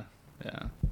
Oh one thing i forgot to mention earlier that i really liked was when finn is flying from florida to new york the way that they show that scene is like he has a little toy airplane in his hand and he's just playing Oh, with yeah, it yeah, yeah. and so that's kind of how they demonstrate him flying to new york and i liked that a lot Yeah. that was a little different cute. than the traditional like dotted line. Yeah, yeah. Thing. reach the end of my notes. Um, yeah, so then Nora dies, and Finn goes to see the old house in Florida, and Stella's there with her daughter, and that's pretty much it. Yeah, and then she realizes what a giant piece of shit she's been to Mm-hmm, him, and then they live happily ever after. They're about to, to tear down the mansion. Yeah. it's like in ruins now. Like there's no roof. Yeah. Hurricanes have disseminated this whole thing, Yeah. and they have their little moment out on their uh, their back oceanfront patio with the daughter. Yeah. Because she sees the little girl, and then or he sees the little girl. Does it maybe Like, hint that that's maybe uh, not Hank Azaria's Oh. daughter? Did you guys think about that? I, I, I kind of didn't thought know. that. No, could but be. it like would maybe be weird maybe that this is like maybe this is his kid. Mm-hmm. I guess Possible. Maybe it doesn't matter. I don't think it matters, but I do think that uh, it would be difficult for Hank Azaria to produce a blonde child. Oh yes, that was all. unlikely. That was all Paltrow. Yeah. Also, Ethan strikes me as a little kid that was blonde when he was a little boy too. Oh yeah, I believe that about him. But we saw him as a little. Well, it's not Explorers. Does he? Yeah. That was like Is- by the time I grew out of my blonde, I was blonde Yeah. when I was Oh, younger. okay. So you're thinking It's like, like younger, younger, younger. yeah. Yeah. Yeah, maybe. Yeah. So, kind of, uh, what was you guys have probably covered this in your podcast, but what was really your first experience with Ethan Hawke? Oh, um, Kind of being turned on I to him don't as an know if actor. we if We- we've actually we, we just talked about ask We just everyone asked the else. guests, yeah. okay, it's like That's do a you good guys question. want to share just like what? No, yeah, we can. Let yeah, me definitely. think about What was it like a particular minute. movie or anything or an interview? I well, I think probably Dead Poets Society would have been an early one for me. Mhm. Um, uh, well, I I remember seeing Daybreakers in theaters. That was later for sure, but That's the vampire one, right? oh yeah, yeah, I liked that one a lot. Um, I think Training Day was. A oh yeah, I haven't seen early that Oh, one. one. definitely. I yeah. still haven't seen You Training still haven't Day. seen Training Day? Oh, No, it's- we're coming up on That's it. his first Oscar nomination too. Training Day. That's the same year he started Boyhood. They they began production on Oh, wow. Boyhood in 2002. wow. So when you You watch tell when you watch Boyhood, like that's like hair. early 2000s Ethan Hawke. Yeah. Let me pull wow. up my. Uh, Yeah, Boyhood. I saw. I remember seeing in theaters. Which what yeah, I saw would that in theaters too. Uh, 2014. Okay, yeah. So, yeah, I, I guess it would have it would have been would have been Training Day. I think is what would have. Yeah. I saw Gattaca and Snow Falling on Cedars in high school. Mm-hmm. Both of those. Um, I think I saw. We watched all the before movies in college. Yeah, a lot of these a lot of these were like a lot of these movies are new to me. I remember Yeah. when before Sunrise or Sunset came out, the 2nd Mm-hmm. one. I had just graduated high school, and it was like a huge deal. Hmm. It was Mm-hmm. just like I have to track this movie down. I have to track down this movie. I've always wanted to see this movie. Mm-hmm. Uh, it was in the early days of Netflix. Mm-hmm. Um, my hometown video store that I worked at did not have Before Sunrise, so I had to I had the Wow. Netflix it. I had Mm-hmm. also Netflix Reality Bites because they also didn't have that. Like Wow. male So- Netflix. Yep. Yeah. Wow. I still have mail Netflix too. Wow. Mhm. Yeah, That's cool because they still have some Yeah. stuff that There's- like you can there's only stuff get that on you can only get on. DVD. Yeah. Yeah. So yeah, but like I said, like Gattaca was very was a big movie Yeah. of Yeah. my. This was uh, a fir- Gattaca my was the first young one. film going. This was the first time for me Mm. watching Yeah. Gattaca for this It's just such a it's such a beautiful, cool take on a science fiction movie too. Yeah, I thought it was great. I think there's Yeah. some Great. really great acting from Ethan Hawke, Jude Law, Uma Thurman. I just love that movie. Yeah. Yeah. Mm-hmm. A lot of great ones. I think when we started this, I had seen maybe 15 Ethan Hawke movies already. I think I had and you had seen seen like I need seven. to I need to do an official count Yeah. of how many I've actually have seen. Do it. Yeah. 'cause- Um, and then I remember just when Hamlet came out, and that was just like, oh, it's Hamlet. Still Hamlet, haven't seen but that it's either. cool. Like, and it's like, Yeah. it's gonna be like New York City. Uh-huh. It's gonna be like, there's gonna be like big corporations in place of like Royalty. royalty. Yeah. Yeah. and it's just gonna be you're it's the Hamlet that you've never, that never, you never thought that you needed. Remember, he does like his big s- soliloquy in a blockbuster video. It's just so the year 2000. yeah, I've seen I've seen the Yeah. from the blockbuster, Yeah. but yeah. And yeah, I mean, also like four Oscar nominations, which is pretty impressive. Two Yeah. for writing, two for acting. Mm-hmm. So yeah, bravo, Ethan. Bravo, Ethan. We love Well, no, you. Come on the it's- show. Mhm. It's cool because we we the guests we've had have like it's generally kind of mixed with how they feel about Ethan Hawke. Like there's some people that are like like the guests we had last week were uh, one of them was really kind of tearing into Ethan Hawke and making fun of him. Mm-hmm. Um, and then sometimes you have people that are fans, and people are just like not familiar with him at Yeah, all. we're gonna have, we have a lot of people that come on the show that have no reference of sure. Ethan Hawke. Yeah. So, so I think you're probably the biggest fan. we've Ah, oh, so far, that's yeah. sweet of you. Um, I would imagine that probably when Ethan Hawke meets people, they just assume that he's Troy from Reality Bites, but I don't think he's probably anything like Troy. He no, did talk about I that. think in an Troy interview is like kind of uh, it's just like a, a worse version of Ethan Hawke. You know what I mean? Yeah, there are yeah. definitely things that came from Ethan Hawke, I think, in creating that character. Yeah, yeah. But like, he's he's he's not a asshole. Yeah. Yeah. It's fun to see Maya Hawke Oh, kind yeah. of start to have this moment. she has a couple songs coming out. Oh, really? Yeah. She's a, Wow. She does music. She's starting to do music. Oh, Yeah. I'll have to look that up. I'm almost finished with Stranger Things, but you had her big coming out moment on Stranger Things that I Yeah. thought was really cool. That was really I have not seen Little Women. I haven't seen Little Women either. It's on my list. I heard sort of mixed things about it. Mm-hmm. About if you are into Little Women, I heard the the adaptation is not as great, Mm-hmm. But I love her though. Yeah. Um, it's Once crazy Upon a when Time. you hear Did her you see that? voice on Oh, yeah. Stranger Things of how much She, she, sounds, like, her Uma mother. so like it, much. it just gives you goosebumps. That her scene in Once Upon a Time in Hollywood was really interesting. It's kind of a very specific Mm-hmm. yeah. player in the Manson murders because she's the one that ends up like testifying against all of them in court in real life. Mm-hmm. Right. They sort of wrote her out of those scenes in the movie Mm-hmm. in kind of a clever way because you really can't have her. Yeah. I suppose if the angle that they went, she had to she had to drive off. So yeah. yeah, just kind of a um, it's cool that that Quentin put her in that movie. Yeah. I would have liked to have seen her at the ranch. Mm, yeah. I would have liked to have seen her in those scenes. Yeah. Mhm. No, she. would I can see her. Yeah, it was a very, it was living a a very desert. brief moment in that movie. But I was thinking, it, it was interesting because I know that Quentin Tarantino and, and Uma Thurman have a complicated Mm-hmm. Yeah, relationship. I think they're better now too. I think they've kind of sort of like. seems.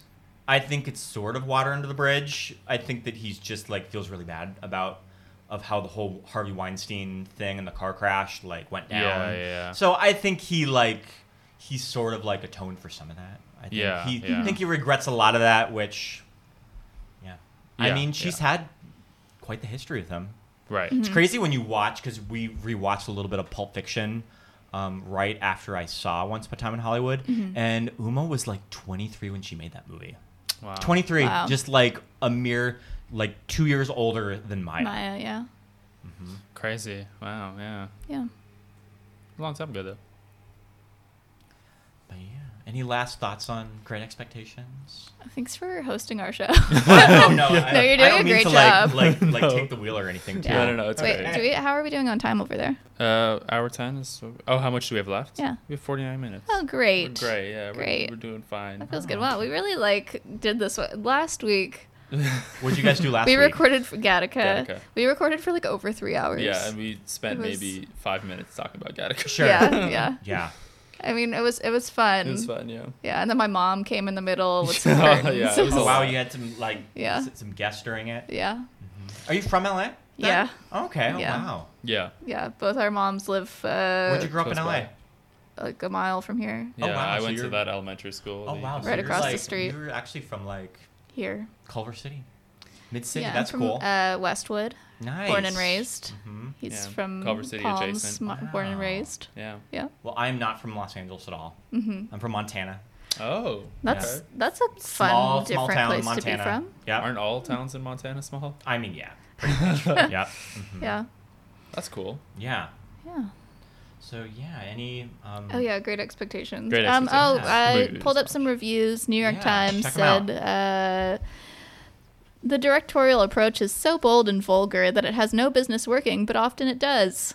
I thought that was nice. That's kind of a little backhanded Who, who compliment. said Yeah. that? Who? New York Times. Oh, Janet Maslin. Janet Maslin. Janet she Maslin, we writes love book her. reviews too. Did you know that? Yeah, She does it all. she does it all. She does all. Does she doesn't she do theater now for New York Times? I have no idea. I think she might. Because I was looking, I had like a, I was loo- looking at a book, which I Mhm. sometimes do. Mhm. I was like, "What is this?" and I saw the back, and the review was from Janet Maslin. I was like, "Oh Mhm. damn." Yeah. Um. Yeah, Roger Ebert gave it three out of four, which is kind of the best that he ever gives an Ethan Hawke movie. Um, Sure. uh, can I? Can we just talk about? I feel like I talk about this too much. He gave White Fang and White Fang Two like the highest ratings of any Ethan Hawke movies we've watched. So, any movies we've watched so far. I didn't even know White Fang 2 was like theatrical. It was. I it think, was? Yeah. Okay, I've never seen it. White Fang Two: Myth of the White Wolf. Okay. um. It's yeah, it's. Yeah, it was fun. But he like gave them stars for being wholesome, basically. sure. Yeah. But uh yeah, I mean, um what does he say here? He says Great Expectations doesn't finish at the same high level that it begins. If it did, it would be one of the year's best films, but it's visually enchanted. So, yeah. sure. Yeah. Yeah, I I, here, I know that it. the um the 40s one has a very um big following with movie directors too because it's a. Do you know who directed that beautifully shot movie. It's David Lean, I think. Mm. Yeah, so that's a movie that um it's the big inspiration for a lot of directors and especially how it's shot Mm-hmm. too. Interesting. hmm Some beautiful black and white camera work in it. Yeah, I I I thought it was okay. I, I don't know. I it was kind of mixed. I think. I I guess I did have a little bit of trouble with the 90s ish, 90s ishness Sure. of it. I think it's Um, just kind of comes down to the script that it wasn't quite there Yeah. and not as fleshed out as it could have been too. yeah, yeah. I thought I thought it was okay. That's I, probably mean, I, I liked it, but that's I, probably the reactions that Alfonso and Ethan probably have to this movie Yeah. too. Yeah. It's okay. I'm sure. I just I really enjoyed it just because I The Little Princess is just a movie that really lives in my body. Sure. And so for me, it just felt like an extension of that movie. Yeah, I could And definitely I, see that. I just I love that movie so much. I think I'm gonna rewatch it soon because this made me this made me miss it. hmm But I did I did like the relationship between him and and Chris Cooper. Mm-hmm. Yeah. Um, I, like thought those Robert. scenes I thought great. those scenes with Robert De Niro were great. Yeah. Um, he was like really kind of scary and and also just interesting. And I thought that like the reveal of him being the benefactor, and he's like, "Oh, let's go to," because we uh, we didn't address this, but he gets killed at the end by the Yes. Oh, the yeah. gang that's Mhm. following him. Gets stabbed in the subway. Yeah, stabbed, Gets in, the stabbed subway, which and then Ethan Hawke is just like holding him. yeah, kind of subway. reminded me of um, Collateral. Have you seen that one? Oh, a little bit when he's and they have the shootout in when the he's subway. dying on the subway Yeah, of how long there's like that whole along with with Tom Cruise. When Yeah. he gets stabbed in the subway like how long before anyone notices. before any New Yorkers like look up to figure out that Yeah. someone's dead on the subway. It's Spoiler interesting alert. when you look at his Cuarón's IMDb and what he follows this movie up with, Mm-hmm. which Mama Tambien, right? is so different from this movie. Yeah, well- which is pretty it. cool. Like that is some fucking range right there. Mm-hmm. Like you're doing this very, uh, just very gritty, real uh, coming of age story in Mexico. Mm-hmm. Just sort of where does that come from? And then yeah, and then he turned the Harry Potter franchise a Yeah. complete 180 Yeah. and he made Prisoner of Azkaban that changed the path of all of the movies too. It's my favorite one. So yeah, Um, yeah, so he did say in uh, an interview with In Variety, uh, just gotta, I work for Variety. um, oh nice. sort of. It's complicated. Um, oh shit. Okay, so he said, uh, I never understood the film. After that film, I was not happy, and he said that after that he wanted to start from scratch and let's do the. He said, let's do the film we would have done before going to film school, Sure. and that's That makes total Huh. sense because Yeah. he did that movie with his brother, and that's a very, um, it's not a Hollywood movie at all. yeah, Mm-hmm. Wow. And that's what's refreshing about it. it, totally. I love that movie. You should definitely watch it. It's so good. I know. Yeah, I know. I've been I meaning still to. haven't seen it I've been either. meaning It's so to. bad. Mhm. Yeah. There's even a big, there's a little homage to, uh, in Prisoner of Azkaban to that movie. Mm. It's like a little, there's a little scene where uh, Buckbeak, you hear Buckbeak maybe dying. Mhm. You hear like the chop, and Hermione does like a pose that's Oh, sort yeah. of like the, like the poster of that movie. Mm-hmm. Oh, okay. That's cool. Let's see if I have. Oh, I have one um, clip of Alfonso Cuarón talking about the casting of Oh, this nice. movie. Sure. Okay. Yeah, well, uh, I just had my dream come true. It's uh, it was uh, basically the name, the actors that are in the film are the actors that we mainly talk about in the first conversation I had with uh, with Art Linson, the producer, and with Gwyneth. I, I met Gwyneth. we we had a, lunch meeting, and there she was sitting. I got to say hello to her, and she started speaking fluent Spanish. So I don't know. I figured that was, was going to make things easier. She promised to cook paella for me. she never did. That's what actors do, you know. They, they promise to, to, to cook paella for you to get the part, and then they. That's right. I still remember that. Okay, I'll Okay. wait for you one day. And I don't know, it's uh, it was just a natural process. Uh, I, I want to work with Ethan, especially because eh, because before Sunrise, and uh, Robert De Niro, especially because of a lot of movies.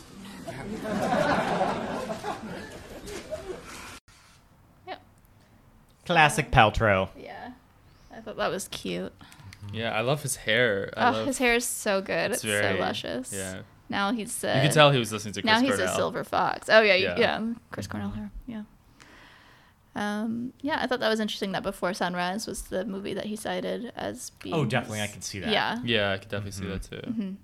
I mean, they were going for 90s heartthrob Mm-hmm. too in this movie, Yeah. and there was no other man at the time quite like Ethan Hawke. So he fits that he fits that little role nicely. Yeah, it's just uh, I think a lot about Ethan Hawke's hair. I spent a lot of time thinking Oh, yeah. about it, and I, I, I liked his um his before sunrise hair. It was kind of like you know long, wavy, you know flowing flowing uh heart. You know I I tried to read replicate poetry. the Troy haircut Oh, yeah? many times in my life. When my hair gets long enough, I can do it. nice. Mm-hmm. Yeah, but I'm guessing that like his hair just got short because he cut it for Gattaca. He would have had Yeah. to Right. cut it down and then now he has this kind of side cropped thing not not a fade because this was like the early 2000s but like you know the sides are cropped much shorter and the top is a little Mm-hmm. gelled which is like not my favorite era of Hawke hair but i think we're going to be in it for a while Ah. because he has you know he has that hair in training day for sure. I've, i haven't seen it but i've seen the images. Um, he has that hair in before sunset which is 2004 so that's six years from now. Six years we're living in this hair.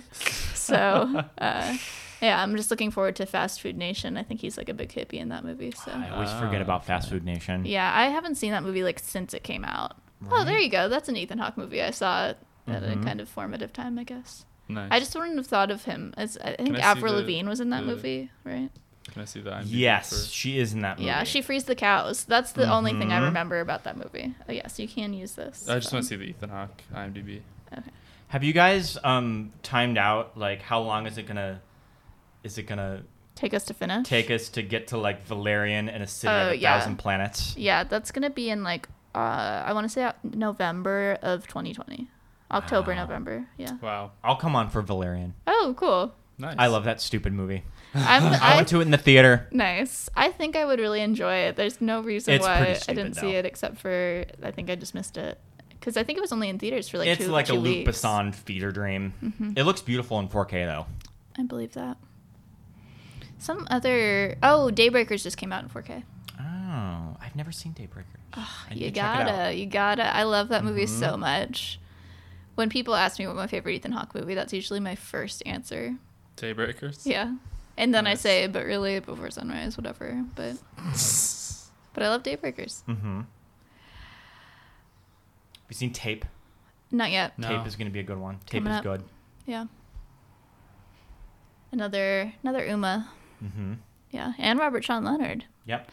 And then we're gonna get to Chelsea Walls, where it's like all of everyone from Ethan Hawke's life just comes Yes. together in a movie he Mhm. directs. So I'm looking forward to that. I haven't seen Chelsea Walls. I haven't seen it either. Years. Oh, in years you have seen it. Did, Mhm, how do you feel? I remember liking it. Mm-hmm. Tape is the better movie though. Definitely. Oh, Born to Be Blue. We saw that in theater. Oh. I love Born to Be That Blue. I forgot about that. Born to That's Be- a good Be one. Blue. Yeah. It's good. Yep. Forgot about it. He's great That was a in good movie though. Mhm. First Reformed. But that was more recent. Yeah. But I would say that First Reformed is probably one of the big reasons why I wanted to do this podcast. Sure. Yeah, yeah. Because that's such a great movie, and I think you really see like a, an evolution of Ethan Hawke Yeah. from you know Dead Poets to to, to First Reformed, like a, just a whole lifetime Yeah, of yeah. acting, and I think that's what made me feel like this could have been possible. That's great. Yeah. Also, that GQ video you were watching, but still, Yeah. I, yeah, Mm-hmm. yeah. Well, do we have any um, final thoughts about Great Expectations or Ethan Hawke or I don't know, just being alive? Yeah. Well, what's okay? So, what do we think about Ethan Hawke specifically? in Oh, this yeah. movie? Um, I thought he was good. I think it's good. I think the script sort of limits him a little bit in the movie. I think he does his best. Mm-hmm. Yeah. And I and like you we've discussed before, I've heard, like we've heard that he doesn't his experience in this movie was very hot and cold. Mm-hmm. I think that he didn't enjoy certain aspects of it. I'm sure that he liked working with Alfonso, but it's it's okay. It's Mm-hmm. Fine. You Yeah. should watch it if you're curious about it. Yeah, I and think if you you, want to see the, if you the story updated. Hmm I think if you like Alfonso Cuarón, it's worth watching. Yes. Um, I also have, I guess I have one quote from Ethan Hawke. Uh, not really specifically about this, but um, there's an interview in Newsweek where they ask him of all the directors you've worked with, who taught you the greatest lessons, and he said they all have. I've seen so many great directors work intimately, from Sidney Lumet to Peter Weir to Alfonso Cuarón. What they taught me is that there's not a right way to make a movie. Sidney Lumet used a different toolkit than Alfonso Cuarón. Linklater used a different toolkit than Peter Weir. I can pinch from them all. So Well said. yeah, well said, Ethan. And uh, yeah, I just I'm excited to watch some movies he's directed to see maybe where these His influences all come style, in. Yeah. Yeah. Yeah. Yeah, We have seen one at least that we saw Blaze. Oh yeah, we have seen Blaze. Yeah. Yeah. That's But that's also like, you know, he's But been he's- at it for long yeah, enough to where it's That's like his third movie or something, third, third or fourth movie. because he it definitely felt like he was comfortable directing you know what i mean Yeah. like you could sense that like that was a movie that he kind of he knew what he wanted to say and how to say it and, Yeah, and he was paired with um, uh, what's his name? Who played Blaze Foley? Uh, Ben Dickey. Yeah, Ben Dickey, yeah. who's just like so perfect for that Mm-hmm. part and just very natural. And I think, and they're like longtime friends also. Mhm. So it just kind of felt everything about that movie felt right. But this isn't a Blaze podcast. This is the Ethan Hawke podcast. it's the Ethan Hawke podcast. well uh should i do a hawk fact Yo, yeah, sorry. okay Hawk fact. Every single time so on this we have Last one week I segment on this sh- remembered. yeah last week you remembered on the show we have a segment we have one segment It's Yeah. called Hawk Facts. it's just our only segment. It's our only segment. The And rest of it just kind of just goes where it goes. yeah. It's it's just where I say a fact about hawks. Oh, okay. Yeah. Like the actual bird. The okay. bird, yeah, I yeah, get you. yeah. And then uh, Harper always forgets about the segment every single Yeah. week. Yep. Um, so I wanted to know about uh, hawks in Florida, Mm, and uh, I looked it up, and there's red-shouldered hawks, Oh. yeah, which are a little smaller than red-tailed hawks, Uh-huh. and they're pretty widespread throughout North America, but they're there's a lot of them in the Florida south east region of the United States, and they generally just kind of hang out there. But sometimes they vacation in Mexico for the winter. So there you go, Nice. red-shouldered Oh. hawks, which I thought was fun because it's like it's they have sunny region, so it's like red-shouldered hawks. You can remember like they get sunburned or something like that, you know, and that's why they have red shoulders. That's where they go on vacation. yeah. Yeah. They like to summer in Florida. They well, they live in Florida and then they summer Oh, in sure. Mexico. Yeah. Mm-hmm. Mhm. When Florida gets too cold, apparently. or they winter in Florida. They winter. They go. They go to Mexico in the winter. Gotcha. They're snowbirds. Yeah. They're Mexico snowbirds. So there you go. Red-shouldered hawks. Yeah. Did you have a? Did you guys have a most Ethan Hawke? I forgot we have another segment Oh, we have that another I forgot about. Um, our segment is the most Ethan Hawke line of the film. So like the line that he has that you feel most exemplifies Ethan Hawke. Yeah, I went with which happens very early on in the movie, Uh-huh. which is I'm not going to tell the story the way it happened. I'll tell you the way I remember. it. Sure, that kind of That's what I had That also. kind of is the most Ethan Hawke thing about this movie. Yeah, I love Yeah. that. So Yeah, that's a good one. that's what I went He's, with. you know what I will say about Ethan Hawke is he's a storyteller, Mm-hmm. and so I think that's part of what makes that line so Ethan Hawke. He, Yeah. he suits narration really well because, like, oh, we're, he's Yeah. just gonna take you around the shoulder and he's gonna tell you this tale, Yeah. and you're gonna about how Robert De Niro threatened Yeah. to kill him. Mm-hmm. But when you see him late, because I was th- I was thinking about this, like what I would have done in this situation if Robert De Niro jumped out at me, like would I have, you know, tried to turn him in, or would I have helped him out? Because he says like, oh, if you if you don't help me, I'll kill you, or I'll kill your family, or whatever, whatever he says. And I was thinking like, okay, could he have really done it? And then I think about like, okay, he escaped from prison.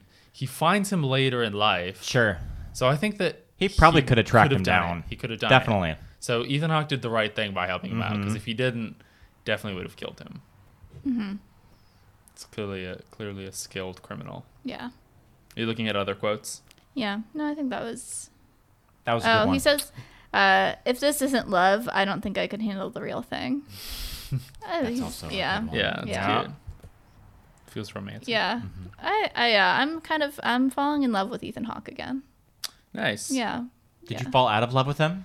Yeah. I think in when we watched, we watched all three of the before movies in pretty short succession, and Oh. I have to say, doing that kind of soured me on Ethan Hawke. Did you record all of them? No, we And didn't. This was actually this was before we did the podcast. Oh, I see. we- This was a couple yeah, years ago. Yeah. Um, This was in college. in college yeah and and so i think that those movies are meant to be watched several years years apart Sure. so that you can kind of uh, have the space that the characters had Mhm. Definitely. um uh so i was not very happy with either of them by the end of before midnight um but i think now i've i've these 90s Ethan Hawke movies like he is so dreamy. I don't know like bef- in Before Sunrise cuz I cuz I have all three of those before movies kind of Blended blended together, together, in my head. But just watching Before Sunrise, I was like, this is sweet. He wants to kiss this girl. Like he just wants to kiss this girl and know her. Yeah, and Yeah. they really do have good chemistry. Yeah, and Yeah. yes, and they have great chemistry. And then Gattaca, he and Uma have great chemistry. Mm-hmm. Yeah. And then um, even in this movie, you know, like they're they don't have the strongest chemistry, but like he is just in. He's a man who like loves. he just loves, and I I, I like that about him. He's him. always very present. Yeah, he is. He is. He feels a lot. He loves a lot, and he's always really, yeah, he's doing the work. Yeah. Yeah. So that's where my relationship with Ethan Hawke is right now. Great, great. Yeah. Um, how about you? How are you feeling about Ethan? good, good. Yeah, no, yeah. A- After Gattaca, I think I really kind of. I really good like that, movie. and that that was that was a little different than what we had seen before. Definitely. Um, and I I'm sorry. Had you seen Gattaca? no, I hadn't seen it. I Before. This is had, my, it was my first time, and I really really liked it. I thought it was really good, and like visually and everything. You know, all just- that's all that's shot in like uh, the SGV, Oh yeah. that building. Yeah. And I just I know that one scene's at the forum. That's like a Kaiser Permanente building or something. that's yeah. funny. it just looks super futuristic. nice. yeah. Yeah. Yeah. So that's that's yeah. Yeah. Okay. Well, how's what's your relationship with Ethan Hawke right now? How are you feeling about him? My relationship is great. about? Great. Yeah. cool. That's good. Always love Ethan Hawke. Yeah. Nice. Great. Well, oh yeah, should we talk about um you guys just did uh Batman Forever. Yes, On we your did do show. Batman Forever. that- Speaking that of Ethan Hawke. mention. Yeah, so we talked about that. So, Mm-hmm. according to Wikipedia and IMDb, they offered Batman to Ethan Hawke Yeah. and he turned it down. Yeah. So, we have a lot of questions about that. Yeah, I want to see some no. receipts on that. Mm-hmm. I I don't I don't know. Like maybe he could have passed as Robin at the time, Mm-hmm. but that's just not casting for Batman. And if that is Crazy. true, it was wise of him to turn it down because I just don't think at that point of his career he could have done a role with that like that and have it been successful. Mm-hmm. So Well, I've definitely seen quotes of him saying later that he regrets turning it down. Um but like what would would, have been he, a very different Batman. Yeah. too. Yeah. Definitely. Yeah. He'd be reading in the Batmobile. I don't know. Yeah. I think he might be better suited to be like in a more contemporary Batman movie as like Commissioner Gordon or Sure. something. yeah, he would He be could good have worked in Gordon. the Christopher Yeah. Nolan movies, maybe. Yeah. Maybe, yeah, yeah. Yeah. Or, you know, Gotham. yeah. Not that he would have done I, it. I could see him The more only- as a detective character than as Yeah. I, I could see him inhabiting Bruce Wayne. I But guess I have that's a harder time with him being As Batman. Batman. that's more the direction that they're taking Batman with this Robert Pattinson movie too. Mm-hmm. Is Detective Right. Batman? right. Mm-hmm. Which is cool. I mean, I'm down for that. I'm down for Robert Pattinson. I think Same. he's. Yeah, I think he'll be I think great. we've done we've done like an older Batman, and we can do a younger Batman Mm-hmm. too. Because Yeah. Christian Bale is like what? what? How old is he? Probably been, like, like fo- he late was probably like 30 when he Oh, really? made The first one. Batman Begins. Probably. Mhm. So not that old. Yeah. Yeah. Yeah. It's true. But I- Robert I- Pattinson's like almost 30 now. Okay. Yeah. I think we're both the same age. I think he's 33. Oh, wow. Yeah. All right. Nice. Yeah, but I, I could see it. But Ethan Hawke, yeah, I, it's, it's it's a little hard to imagine. Yeah. I, I kind of wonder like how it would have affected his career Sure. trajectory. Because he would have always been Batman. Yeah, because Yeah. once you're Batman, it's like if you're James Bond, I you're James mean, Bond. If you're Batman, It took Hasn't- Michael Keaton like 20 years affected, to. uh, well, yeah, I turn guess Michael. Keaton is kind of just had this big career comeback since like Birdman. yeah, Val Kilmer had a pretty successful career after that. So, Mm-hmm. yeah, I don't know. George Clooney. true. I guess he's But yeah, he was better known Clooney for other things. Mm-hmm. Yeah. Yeah, I think yeah, I think it's a little hard to because I mean it's Batman. Like it's it's so it's such an iconic character that you people are gonna care about it. Yeah, I just thinking of Ethan Hawke and Batman Forever, and I just don't think it would have worked. It's just, it's uh, Ethan Hawke as Batman, and then he's just walking around Gotham with Robin, and they're talking all night. Right? Yeah. Yeah, what it means to be a Gothamite. Yeah. So, well, I feel like uh, this was good. Yeah, Yeah. Mm-hmm. Yeah. Um, should we uh, say who, wh- where we can be found and what we like right now? sure, sure, Okay. sure, sure. Um, you can find me at harping about on Instagram, uh, and I have been enjoying recently in media. What have I been enjoying? Um, oh, there's a new podcast called Maybe Don't that I would recommend if you want to hear. Have you have you been listening to uh-uh. it? Mm, it's really good. So it's these two guys that are they produce other podcasts. They're producers of podcasts. They don't they haven't hosted one before, but now they're hosting together, and um, they're they have some bits. They have some kind of open conversation about being in therapy and trying to find a physical trainer. You know, going to the grocery store. Just some good some good fun chat from a couple of dudes. So Are they trying to find a personal trainer now that they don't go to Equinox? Is that the situation? no, I think um, Is it Equinox? Is that what it was? yeah, Equinox and Soul Cycle. So- Yeah. so- okay. Yeah. But anyway, so uh, and um, Kevin from Maybe Don't is going to come on our show. That's Oh, nice. So, Cool. Yeah. Nice. Yep. So shouts out to the guys that Maybe Don't. All right. Where Uh, can people find you, and what have you been I'm enjoying? Jonathan. That's my name. You can find me bird watching. No. Uh, you can find me on Instagram at John Zavaleta. And the thing I've been enjoying is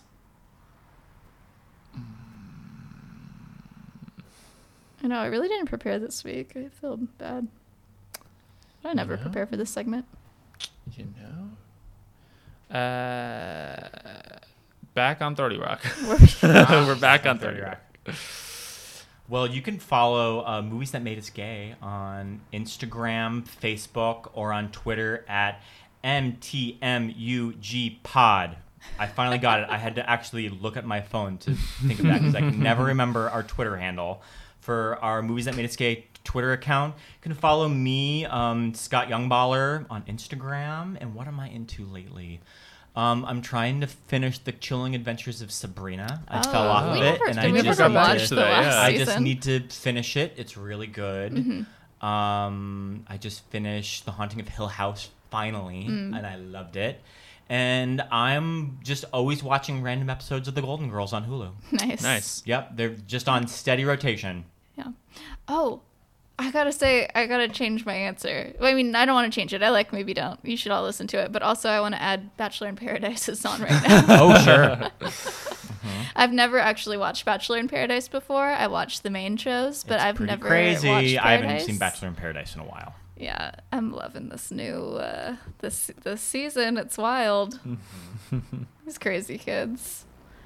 Um, and I feel I can say that because I'm now officially older than like half of them. It's insane. Well, you're an old maid on Bachelor if you're a woman over Who's the age over of 24. Over the age of 25. yeah, hmm yeah, it's crazy. I just I can't You're believe just past that marker. Yeah, I know, but it's just like, like so many of them are like coming on the show at 23. Like, who's trying to get married at 23? hmm It's like it's like the new. It's like back in the 70s when actors would go on game shows. Mm-hmm. You just go on Bachelor now. Yeah, yeah. so that you That's can how they get think sponsored. Mm-hmm. their way their way in for their big social media accounts. Yeah, and what's so It's crazy to me is that it's just like a big. It's become like a big dating pool. Like on top of Paradise, like all these people in Paradise, like half of them dated outside of the show already, and they weren't even on the same season of anything else before. It it's pays just off wild to get to in the Bachelor family though, because Yeah. there's a lot of there's a lot of gigs that you can get from that show. Yeah, that's so true. Okay, well, you can follow the show at Hawkeyes Pod on Instagram and Twitter and Facebook and Tumblr if that's what you're about. Um, not no judgment. I'm about it. I set up this Tumblr. Um, I have Yeah, one. If you if you are interested in Teen Wolf, reach out to me. Um, Our next podcast, Teen Wolf. I would love to do a Teen Wolf podcast with you if you would be open to that. When you run out of Ethan Hawke movies. yeah, in, in in two years when we're out in of movies. 2021 or something. Yeah. Well, we're never gonna run it because then by the time we're caught up, he'll his show, The Good Lord Bird, will be out, and we'll just do all the episodes of that show. I think, or two at a time. Anyway, um, yeah. Follow us at Hawkeyes Pod. Um, rate and review on iTunes. Come on, people. and um, yeah, tell a friend. Uh, yep. I think that's all. Cool. Cool. All right. Thanks, Thanks for for coming having me on, guys. This was Yeah. fun. This was Thanks super fun. All right. Catch you all next uh, week or something, Yep. right? Yep. Yeah. Okay.